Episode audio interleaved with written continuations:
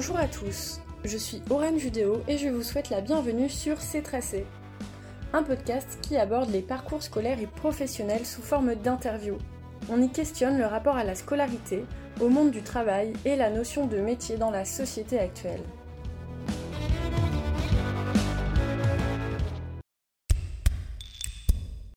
Aujourd'hui, je vous présente Karina, ancienne journaliste en quête de nouveaux projets. En saisissant l'opportunité de rentrer chez TF1 pour une mission administrative, elle restera dans le groupe une trentaine d'années et établira ainsi sa carrière autour de nombreux métiers de l'audiovisuel. Karina nous dévoile ici l'articulation mise en œuvre derrière nos écrans de télévision. Dis-moi, quel genre d'élève tu étais quand tu étais en primaire, collège? J'étais quelqu'un qui était déjà très attiré par les domaines autour de l'image, autour de la représentation, autour de l'image. J'étais plutôt littéraire, on dirait, les mathématiques me faisaient peur, mais en revanche, euh, déjà le cinéma, la télévision, l'expression artistique euh, me touchaient sans savoir du tout vers quel métier je pouvais m'orienter, je savais déjà qu'il fallait que ça ait cette dimension. Donc, euh, arrivé au baccalauréat, j'étais trop jeune et l'orientation, les outils d'orientation de l'époque n'étaient pas les mêmes que, que ceux d'aujourd'hui. C'est beaucoup mieux aujourd'hui, beaucoup plus varié. Et j'ai voulu m'orienter vers le cinéma. J'ai choisi une école d'audiovisuel qui s'appelle l'ESRA, où je suis restée pendant trois ans où nous avons abordé à la fois la technique audiovisuelle, l'histoire du cinéma, l'histoire de l'art. Et à l'issue de ces trois années, j'ai donc eu mon, diplôme de réalisation audiovisuelle. Mais ça n'était pas pour autant une clé pour ouvrir toutes les portes, puisque ce sont des milieux où il faut quand même aller vraiment naturellement vers les gens. C'est un milieu de réseau, un milieu de connaissances, un milieu de bouche à oreille encore aujourd'hui. Donc ça nécessite, quand on est jeune, un effort pour aller vers les gens et se faire connaître et exprimer ce qu'on a envie de faire. C'est pas mon diplôme qui m'a permis de rentrer à TF1, c'est comme je vous le dis, des rencontres. Euh, c'est euh, aller chercher des personnes qui peuvent vous écouter, qui peuvent vous aider à organiser votre démarche. Et de fil en aiguille, j'ai saisi une opportunité qui était provisoire. C'était un boulot administratif dans les services techniques et c'était une mission à court terme, mais ça me permettait de mettre un pied dans la société. Ensuite, ça a été une cascade d'événements et ça a duré effectivement plus d'une trentaine d'années.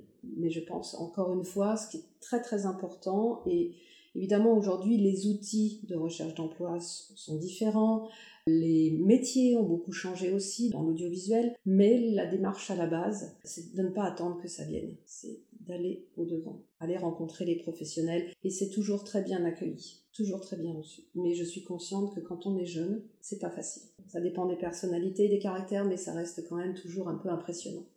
Quand tu es rentré chez TF1, du coup, ton optique à toi, c'était de pouvoir t'introduire dans le milieu du cinéma quand même ou?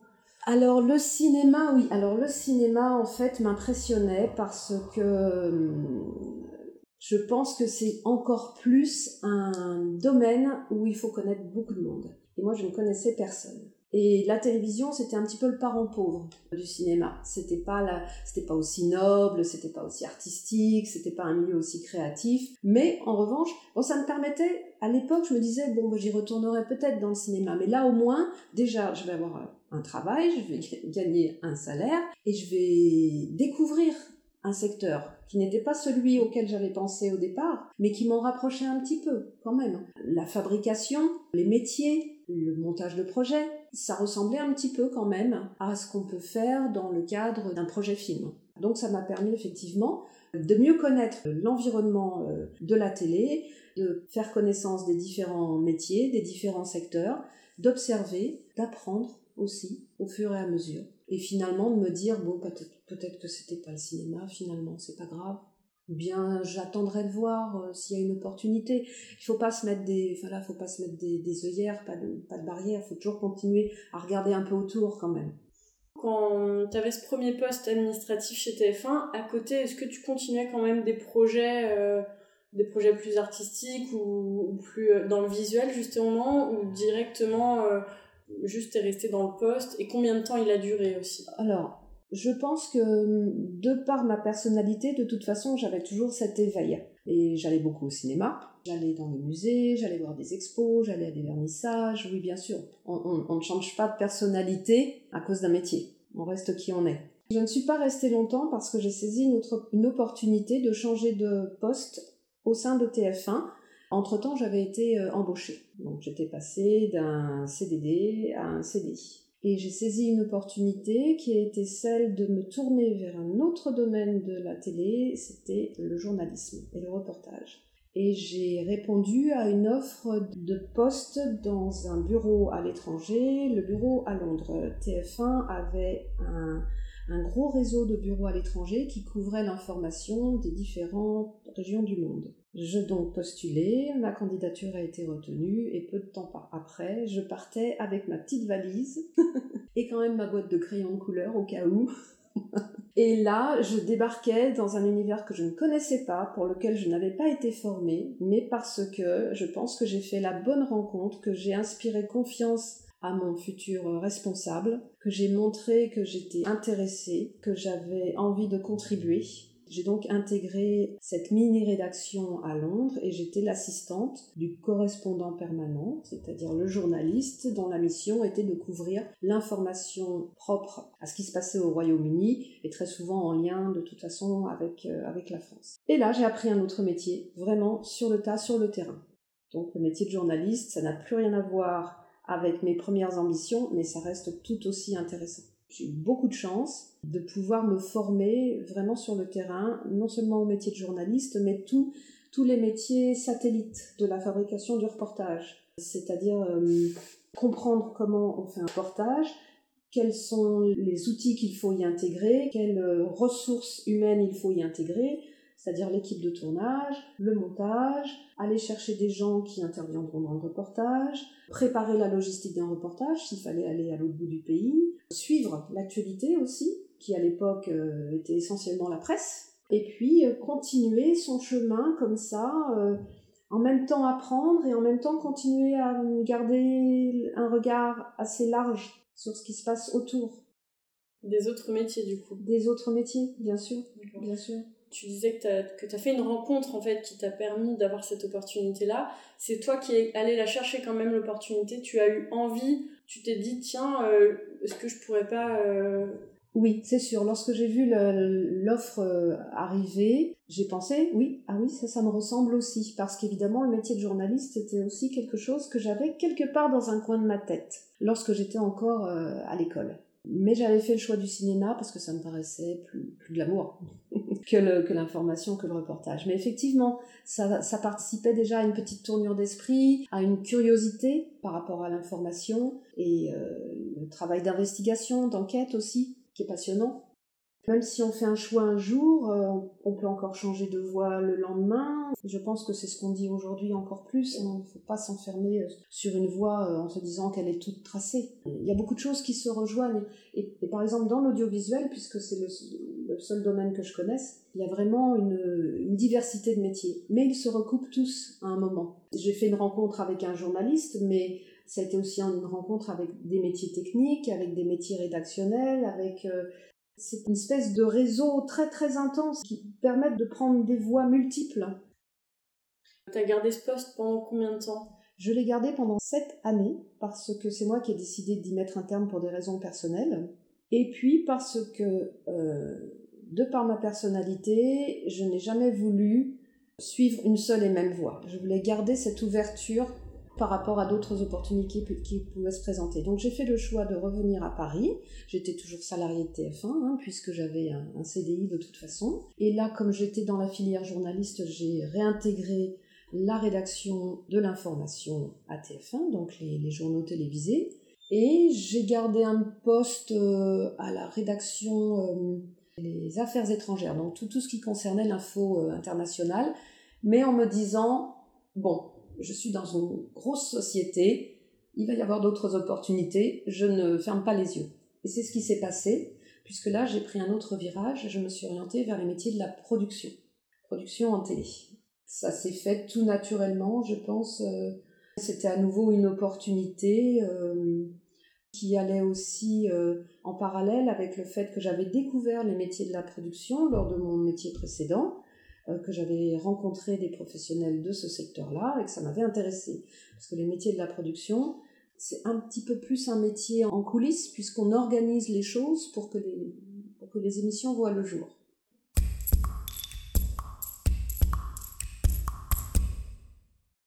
Pour ceux qui connaissent pas ce que c'est, c'est quoi exactement être dans la production? Qu'est-ce que tu faisais? Alors, que ce soit pour euh, l'information ou des émissions de flux ou de divertissement ou des tournages de fiction, il faut organiser les choses.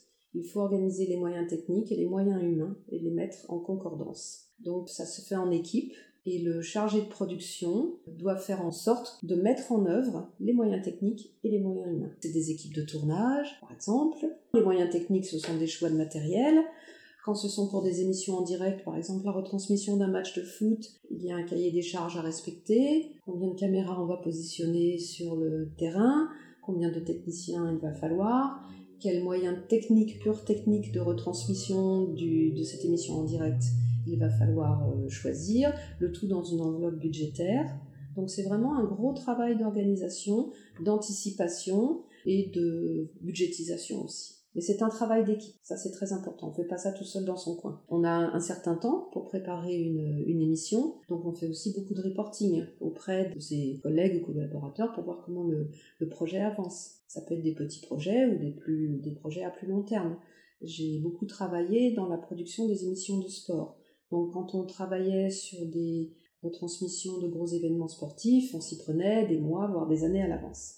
Sur des Jeux olympiques, par exemple, on s'y prend 4 ans, 5 ans à l'avance. Parce que lorsque ça se passe à l'étranger, on fait appel soit à des prestataires locaux, soit on fait voyager euh, des prestataires euh, français, mais il faut organiser donc toute la partie logistique, les hébergements, les voyages, euh, les accréditations pour accéder aux différentes zones de l'événement en question, ensuite l'exploitation des moyens techniques, mettre en face de chaque machine une personne dont le métier correspond à la machine.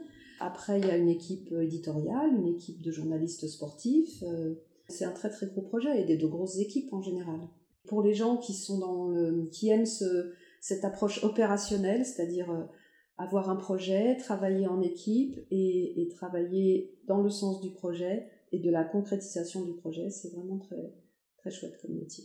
Le chef de production, lui, c'est un peu le chef d'orchestre qui fait en sorte que tous les différents acteurs, en fait, euh, se rejoignent et fonctionnent bien. Voilà, c'est ça. C'est beaucoup de coordination et d'anticipation. Pas attendre le dernier moment pour... Euh, et puis motiver les, motiver les troupes aussi, ça c'est très important. Très très important. Et puis si tu as des idées, c'est toujours bienvenu aussi. Hein. Euh, c'est pas un truc figé, c'est très vivant. Quelqu'un qui vient avec des idées, euh, on l'écoute, hein, sauf si elle coûte trop cher, bien sûr, mais euh, c'est toujours très bien reçu. Donc j'ai travaillé sur à la fois des gros événements sportifs, quelques gros événements euh, d'information.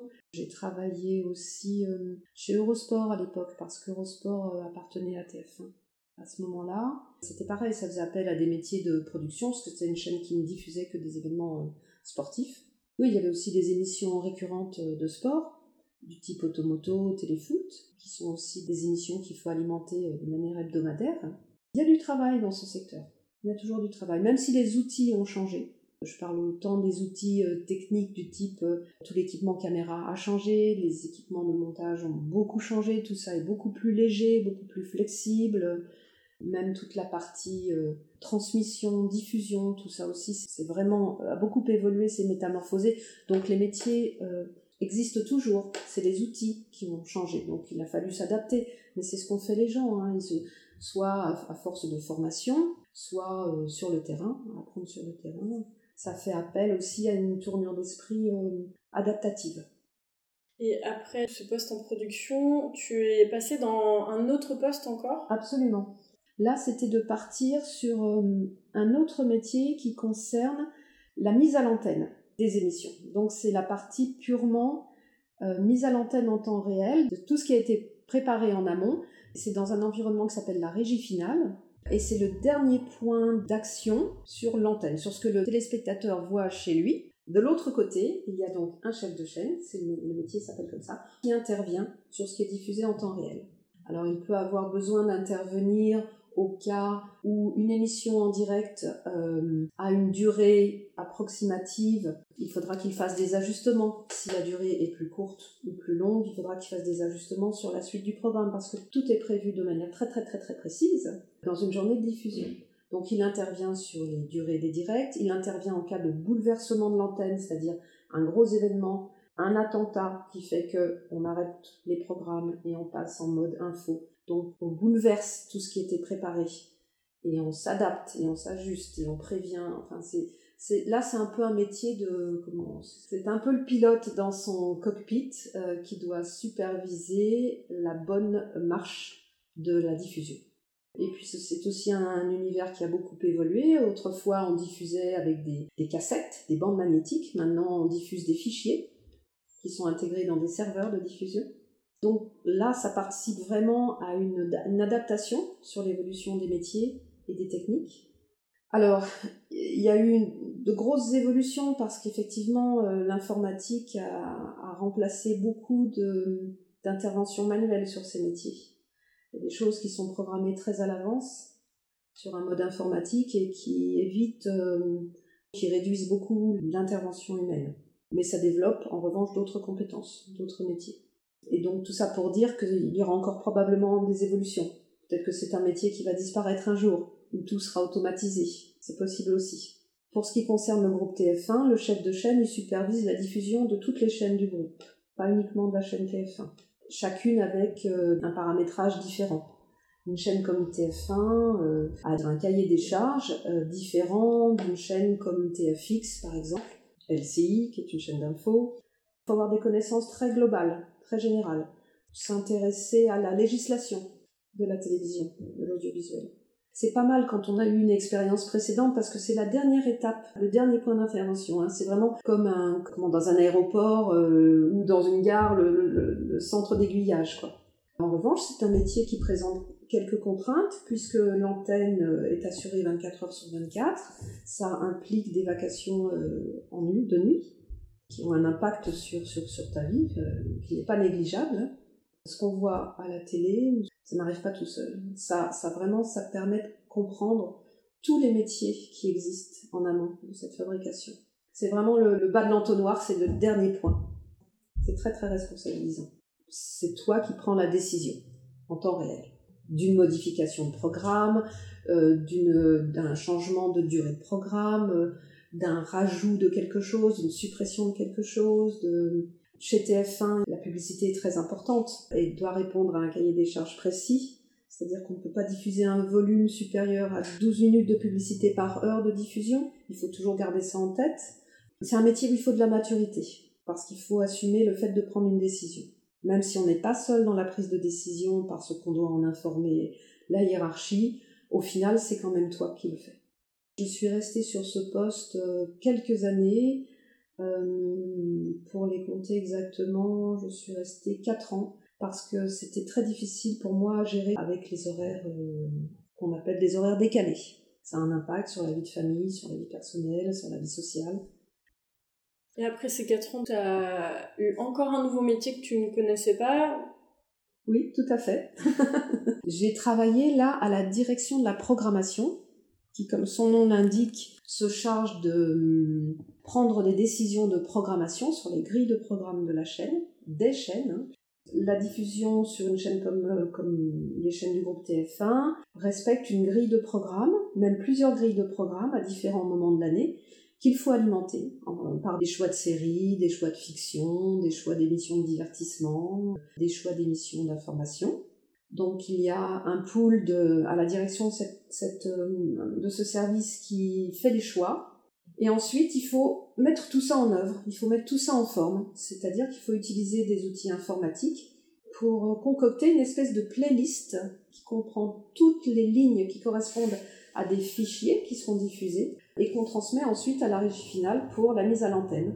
Donc la règle veut, si je me souviens bien, que la journée de diffusion commence vers 5 heures du matin, je crois. Et ensuite, c'est le déroulé très détaillé des 24 heures à venir de diffusion. Et c'est cette playlist-là, je l'appelle comme ça, qu'on transmet au chef de chaîne, qui était donc le métier précédent que j'ai effectué, pour la mise à l'antenne. C'est très minutieux comme travail. Ça nécessite de revenir toujours sur son travail pour vérifier qu'on a intégré le bon fichier avec les bons éléments qui sont associés, qu'on a mis toutes les infos nécessaires pour la mise à l'antenne, qu'on n'a rien oublié. Il faut revenir sans arrêt dessus. On se relie les uns les autres pour être certain qu'on n'a pas, qu'on n'a rien oublié. Parce qu'après, ça déclenche une mise en œuvre au niveau des serveurs informatiques. Ça déclenche toute une cascade de fichiers qui se positionnent. Donc il faut être certain qu'on a livré un produit qui est exploitable. C'est un métier où il faut être vraiment euh, très très investi par le, la précision et surtout le rendu final. Quoi. faut arriver au, zéro faute autant que possible. Après, bon, on n'est pas à l'abri d'une faute, mais en général, il y a toujours un pare-feu, il y a toujours quelqu'un derrière aussi, avant la diffusion, qui va vérifier, enfin, qui va peut-être relever une petite erreur. Il y a des éléments d'habillage sur euh, les émissions, par exemple, il y a des émissions, les émissions de jeux euh, souvent dans l'émission, il y a un jeu qui est lancé et tu vois le nom du gagnant qui est inséré en bas de l'image. Ça, ça correspond à un, élément d'habillage avec un code derrière. Et sur ce métier-là de responsable de conducteur, puisqu'on n'a pas dit tout à l'heure, mais ça s'appelle responsable de conducteur, faut s'assurer qu'on y associe le bon élément avec le, le bon code. Donc, c'est encore une fois, c'est une mécanique. Et du coup, parmi tous ces métiers, parce que ça fait beaucoup de métiers différents dans la même entreprise, au final, c'est ça qui est, quand même un peu atypique, est-ce qu'il y a un métier plus que les autres qui t'a davantage marqué ou davantage plu ou qui te correspondait plus aussi peut-être? Ou est-ce que euh, pas forcément et que tu as vraiment englobé chaque euh, particularité des métiers? Alors c'est un peu des deux parce que de, par mon caractère et ma personnalité, je suis j'ai cette curiosité naturelle qui fait que je m'intéresse à beaucoup de choses. Et découvrir de nouveaux métiers pour moi ça correspondait tout à fait à ma façon de penser, à vouloir explorer d'autres chemins. En revanche, le dernier métier sur lequel je suis arrivée, c'était à nouveau le métier journaliste. Et c'est vrai que dans ce domaine-là, on vit des choses exceptionnelles. Faut pas se le cacher. Tous les autres métiers que j'ai abordés, c'est intéressant. Hein. On se sent utile dans une chaîne de production, de fabrication. On est un élément qui participe, qui contribue à, l'existence du média. Mais le métier de journaliste, vraiment, c'est formidable. On découvre le monde. On voyage. On fait des rencontres improbables. On va euh, au devant de, personnes. On, fait des interviews. parfois, les gens se livrent à toi interview. Après, tu es responsable de l'information qu'il te livre. Et tu dois raconter une histoire aux gens qui vont la regarder à la télé. C'est ça qui est passionnant. Raconter une histoire, qu'elle soit originale, qu'elle soit triste, qu'elle soit émouvante, qu'elle soit exceptionnelle, c'est pas grave. Il faut euh, avoir cette curiosité d'esprit et surtout bien réaliser quelle chance on a d'avoir un métier où on va à la rencontre du monde. Est-ce que parmi justement tes expériences euh, dans le journalisme, est-ce qu'il y en a une ou deux plus que les autres qui t'ont des événements peut-être qui t'ont vraiment marqué, qui ont pu influencer aussi peut-être tes choix ou qui vraiment t'ont marqué euh, profondément? Franchement pas plus une que l'autre. Euh, c'était à chaque fois une nouvelle histoire. De toute façon, soit c'est de l'info euh, imprévue, hein, soit c'est euh, une explosion à Beyrouth et ça c'était pas prévu et on se retrouve sur le terrain et on fait ce qu'on ce qu'on doit faire et ce qu'on peut faire. Soit c'est des choses programmées à l'avance. C'est par exemple le mariage de Meghan et Harry où j'ai eu la chance d'aller à Windsor. Ça c'est programmé à l'avance et donc c'est des choses plus réjouissantes et on vit les choses différemment. Mais vraiment c'est ça aussi l'avantage de l'info, c'est que on ne sait de quoi sera fait le, jour suivant. Ça, c'est par contre quelque chose qui a un petit impact sur ta vie, c'est que tu sais que le lendemain aussi dans ta vie peut être complètement différent de ce que tu avais imaginé. Mais d'en faire son métier, c'est quand même formidable. J'ai plein de souvenirs euh, vraiment super de reportages parce que comme je le disais tout à l'heure, tu rencontres des gens en interview qui te font prendre conscience de certaines situations, ou bien tu pars en tournage avec une équipe formidable, euh, il se crée des liens aussi avec les équipes de tournage, ou il y a quelque chose du domaine du partage qui est très important. Et puis on se dit toujours que on n'est pas à l'abri que demain euh, on va travailler sur un reportage euh, qui sera encore mieux que le précédent. Et on est un petit peu aussi en attente de ça. Toi, tu étais affilié à un domaine particulier ou c'était de l'info générale? Oui, c'était de l'info générale. Donc on t'envoyait sur l'émission de... Voilà, en revanche, euh, effectivement, il y a des journalistes qui sont experts en justice ou experts en police ou experts en affaires militaires et euh, ce sont eux qui vont sur ces sujets-là. Il y a effectivement des domaines du journalisme qui demandent un niveau d'expertise qui ne s'acquiert pas du jour au lendemain. Déjà pour connaître la matière, vraiment bien connaître le domaine, savoir de quoi on parle, avoir aussi un réseau d'intervenants de spécialistes. Et puis après, bah, il y a le tout venant. hein. Il y a un pont qui s'écroule en Italie, euh, un car scolaire qui passe sur un passage à niveau, euh, il y a des gilets jaunes qui manifestent dans Paris, euh, il y a des sujets conso aussi, il y a la rentrée scolaire, c'est très très très diversifié. C'est vraiment, vraiment super. Je pense qu'il n'y a pas de métier dans le domaine de l'audiovisuel plus exaltant que ça. Maintenant, avec le développement des métiers associés au web, on peut aussi être euh, rédacteur web, faire du journalisme pour le web, qui nécessite aussi des compétences particulières que je connais moins bien parce que j'ai pas eu l'occasion de pratiquer euh, cette spécificité. Donc, c'est aussi un métier qui s'est adapté au, au changement, au bouleversement, aux évolutions, euh, au marché du travail, euh, à la demande euh, du public. Quand tu étais journaliste, du coup, ça impliquait euh, d'aller sur le terrain en direct. C'était pour faire des reportages, donc filmer, interviewer, principalement. Oui, alors moi je ne sais pas filmer, je ne sais pas utiliser un- une caméra. Euh, Aujourd'hui, en revanche, on, peut être amené à te demander de filmer avec ton smartphone. Quand c'est sur un coup d'actu euh, qui nécessite d'être vite sur place, pour récolter peut-être les premiers témoignages, les premières interviews ou, quelques scènes qui, seront pertinentes, oui, tu peux effectivement tourner avec ton smartphone. Tu peux envoyer tes images depuis ton smartphone aussi. Il y a des réseaux dédiés pour ça. En revanche, moi, je ne sais pas tourner avec une grosse caméra de reportage. Euh, ce sont les, JRI, les journalistes reporters d'i- reporters d'images, voilà, c'est ça. Donc c'est le métier. Je n'ai pas eu non plus l'occasion d'apprendre euh, le montage. J'aurais bien aimé, mais euh, ça s'est pas présenté. Et je crois qu'aujourd'hui, un, un journaliste en télé, il est amené à, à avoir toutes ses compétences, effectivement. On les voit beaucoup, hein, euh, quand tu es sur un gros coup d'actu, tu as beaucoup d'équipes de différents médias, tu vois que les chaînes d'infos, ils filment eux-mêmes, posent des questions eux-mêmes, probablement que de retour euh, au bureau ou dans la voiture ou dans, dans le taxi, ils commencent leur montage eux-mêmes sur leur ordi. Là aussi, ça a beaucoup évolué et je pense que dans, cette, dans ce domaine-là, ça peut permettre d'acquérir des compétences très variées, encore plus qu'autrefois. Et du coup, par rapport à autrefois, justement, est-ce que tu as vu des évolutions au cours de ta carrière dans ces métiers? Oui, oui, oui, beaucoup. L'organisation du travail en lui-même, un reportage, autrefois, on partait en reportage, on était une équipe de trois voire quatre personnes. Le journaliste, le caméraman, euh, celui qui tenait la perche avec le micro au bout, euh, peut-être même un chauffeur, euh, peut-être même un monteur qu'on emmenait avec nous si on partait loin du bureau et qu'il fallait qu'on fasse le montage sur place. Voilà, ça, ça a beaucoup changé. On fait la même chose avec moins de monde et probablement aussi avec une urgence un peu plus affirmée. Parce que le paysage audiovisuel a changé aussi. Hein. Moi, j'ai, connu euh, six chaînes de télé. Voilà, ça n'a plus rien à voir. Donc la demande est différente, l'exigence est différente, euh, les besoins sont différents. Les professionnels ont, ont dû s'adapter. Il n'y a pas de question à se poser. On ne peut pas travailler aujourd'hui comme on travaillait il y a 30 ans en journalisme, c'est pas pareil. Après, je peux pas parler de, de, de, la presse ou de la radio. Je ne sais pas comment, je ne sais pas quelles ont été leurs évolutions. Ça a sûrement bougé aussi. Hein. Mais en télé, oui, c'est tout à fait, euh, c'était très très visible. C'est vrai qu'aujourd'hui, avec toutes les chaînes qu'il y a, euh, il y a une concurrence qui est, qui est incroyable en fait. Une concurrence énorme qui t'impose d'être euh, très performant, très rapide, très percutant, d'avoir un réseau euh, très au point. Finalement, même les jours où on ne t'enverra pas sur un tournage ou sur un reportage ou sur un coup d'actu, tu dois travailler à euh, entretenir ton, ton carnet d'adresses, ton réseau. Tu vérifies que tes contacts sont toujours les bons, euh, tu prends des nouvelles d'un tel ou un tel, des gens qui vont être des, des sources d'infos pour toi importantes. Tu continues aussi à te documenter, tu continues à lire la presse, tu continues à regarder ce qui se passe sur les réseaux sociaux. En fait, c'est plus qu'un métier, hein, le métier de journaliste. C'est une vie, parce que ça ne s'arrête pas euh, quand tu rentres chez toi. Le lendemain matin, bon, tu vas dormir quand même, mais le lendemain matin, il va se passer quelque chose. Tu peux pas te dire que les jours qui ont précédé, tu t'es mis en off, c'est pas possible, tu continues à, être vigilant sur l'info. Je pense même qu'en vacances, c'est très difficile pour la majorité des journalistes de vraiment couper le cordon. En même temps, c'est nécessaire, hein mais c'est une vie, c'est un, c'est un métier passion. Et euh, la concurrence est forte, c'est certain, mais la demande est forte aussi.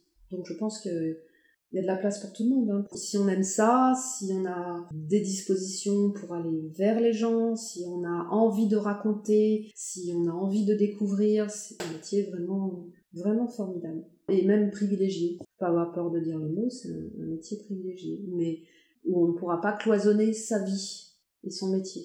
À mon avis, ce n'est pas possible. Tu dis qu'il y a beaucoup de demandes, c'est sûr, mais avec l'arrivée même des réseaux sociaux et justement cette forte concurrence, il y a déjà eu des mauvaises informations à circuler justement parce que la chaîne s'est trop pressée à vouloir diffuser l'information. Qu'est-ce que tu penses de tout ça? Est-ce que tu as un avis sur, euh, sur ces choses-là? Bah, Il y a un nouveau métier qui a émergé, c'est celui de, qui vérifie sa source d'info. Enfin, bon, il était toujours là, parce qu'effectivement, on, on, ne divulgue pas une info sans, sans être certain de sa source. Mais là, effectivement, avec les réseaux sociaux, c'est un petit peu compliqué, parce qu'à la fois, on a besoin des réseaux sociaux, on a besoin d'un Facebook, on a besoin d'un Twitter, d'un Insta, d'un Snapchat. Il y a des gens qui sont là dehors avec leur téléphone tout le temps, qui sont à même d'être au bon moment, au, au bon endroit pour avoir une image. Mais il y a aussi malheureusement bah, des attitudes euh, inverses, c'est-à-dire euh, il est vraiment un, très très important de prendre le temps de vérifier l'info. Et je crois maintenant qu'il y a un nouveau métier qui consiste à vérifier ça, qui est euh, le fact-checker, qui vérifie la source d'infos. Malheureusement, je peux pas t'en parler parce que je ne l'ai pas fait non plus. Je pense que c'est, là, c'est vraiment, à mon avis, il n'y a pas d'outil pour ça c'est euh, décrocher son téléphone, c'est euh, aller fouiller derrière l'info. Si c'est des infos chiffrées, il y a des outils de statistiques par contre euh, officiels qui te permettent de vérifier un chiffre, tu vois. Tu vas pas avancer un chiffre comme ça qui tombe du ciel ou que tu as vu sur, sur Facebook qui sortait, tu, tu vérifies, hein. il y a des organismes pour ça. Mais c'est impératif, oui. Après, bon, bah, il y a le rédacteur en chef. Hein. Je parle du journal télévisé puisque c'est ce que je connais. Il y a le rédacteur en chef qui est responsable du contenu de ce qui va être diffusé dans son JT, qui doit soit faire confiance à ses équipes rédactionnelles, soit poser la question est-ce que tu es sûr de cette info-là? Et si c'est pas sûr à 100%, on ne la diffuse pas. Maintenant, effectivement, il y a des choses qui sont passées au travers parfois.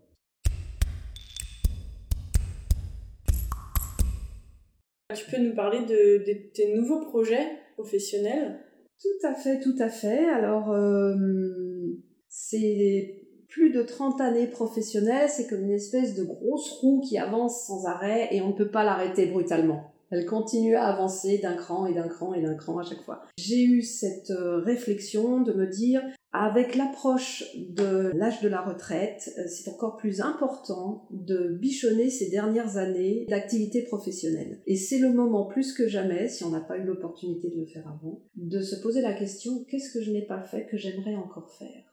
Et de rouvrir cette petite porte-là qu'on a peut-être fermée il y a très longtemps, en se disant, en plus, j'ai maintenant de la maturité que je n'avais pas à mes débuts, j'ai maintenant euh, acquis une expérience qui, même si elle était très ciblée, très dédiée à l'audiovisuel, je peux peut-être transformer ailleurs. Et donc, je suis actuellement dans cette phase-là qui est encore une phase de réflexion, mais où j'ai fait ressurgir de, de mes petits tiroirs des idées que j'avais eues il y a longtemps, qui sont des métiers plus orientés vers euh, la création euh, manuelle, comme la rénovation de mobilier. Je réfléchis à des formations qui me permettraient d'acquérir encore quelques compétences nécessaires. J'ai eu plusieurs idées comme ça, je ne sais pas si tu veux que je t'en parle précisément. Bien sûr. De par le, mon très bon niveau d'anglais que j'ai acquis lorsque je vivais en Angleterre et que j'ai continué à entretenir, je l'ai fait valider par un examen, parce que sur un CV c'est toujours mieux de mettre une correspondance avec un niveau. Et j'ai pensé au métier de la traduction. Alors bien sûr, l'anglais, hein, c'est quand même la langue la plus courante, mais c'est aussi la langue où il y a beaucoup, beaucoup, beaucoup de besoins en traduction. L'émergence du web a fait aussi apparaître de nouveaux besoins en traduction. Et je suis en train de réfléchir à une formation de traducteur pour euh, obtenir le diplôme qui me permettrait ensuite d'accéder à des missions de traducteur. Voilà, et puis j'ai pensé aussi à quelque chose, j'aime bien les métiers de la, de la rédaction, de la rédaction, de l'écriture en fait. Et pour les combiner avec mon intérêt pour le journalisme, j'ai pensé aussi au métier de la rédaction web, en face duquel je pourrais prétendre à une formation pour acquérir les bases des besoins, des spécificités de la rédaction pour le web, des notions de référencement pour savoir aussi euh, comment on peut mettre plus en valeur un texte sur le web par rapport à un autre. Donc j'ai trois pistes en préparation en ce moment qui j'espère vont me permettre, enfin je ferai tout pour, pour magnifier mes dernières années professionnelles sans jamais renier ce que j'ai fait avant et avec la certitude que chaque chose sert, chaque expérience, chaque acquis permet soit d'avoir une idée sur autre chose, soit permet d'avoir une compétence sur autre chose. Tout est lié au final, tout est lié de A à Z. Est-ce qu'il y a des aspects que tu aurais aimé améliorer, des pistes d'amélioration dans le secteur de l'audiovisuel, secteur de, la télé On peut toujours améliorer les choses. Hein. Euh, je pense euh, là, par exemple, en gestion des ressources humaines. Moi, je, je trouve qu'on pourrait davantage se poser la question de ce que c'est que l'expérience. Quand j'ai commencé à travailler dans la télé, je n'aurais jamais imaginé, jamais que j'allais rester aussi longtemps. Parce que je n'avais pas imaginé que travailler pour un, un même employeur m'aurait permis d'aborder une diversité de métiers pareils. En revanche, ayant abordé des métiers très différents les uns des autres, une expérience très diversifiée, je pense que ce qui aurait pu être amélioré, c'est justement de me permettre de transformer cette expérience en quelque chose. C'est-à-dire soit de la partager avec les plus jeunes, soit de la, je ne sais pas, de la, de transformer peut-être plus sur des tâches managériales ou euh, et ça, je pense que c'est quelque chose que l'entreprise ne se donne pas le temps de faire parce qu'on travaille beaucoup dans l'urgence et que on s'interroge pas suffisamment sur euh, la valeur de l'expérience. Ce n'est que mon avis. Très bien. Et pour terminer, euh, si tu avais un conseil à donner aux personnes qui aimeraient euh, aller vers la voie du journalisme ou de l'audiovisuel, quel serait-il? Allez à la rencontre des gens. N'ayez pas peur, vous êtes toujours bien reçus quand c'est quelque chose de sincère, d'honnête. Si vous avez des idées, si vous voulez les partager, allez-y, allez au devant des gens. C'est simple maintenant de contacter les gens. Il y a des tas de façons de le faire. Ça marchera pas à tous les coups, mais un jour ça marchera. Il faut vraiment mettre sa peur et sa réserve de côté. On n'a rien à perdre. À aller frapper à une porte, à envoyer un mail, à, répondre à un post sur un réseau social, à se faire connaître.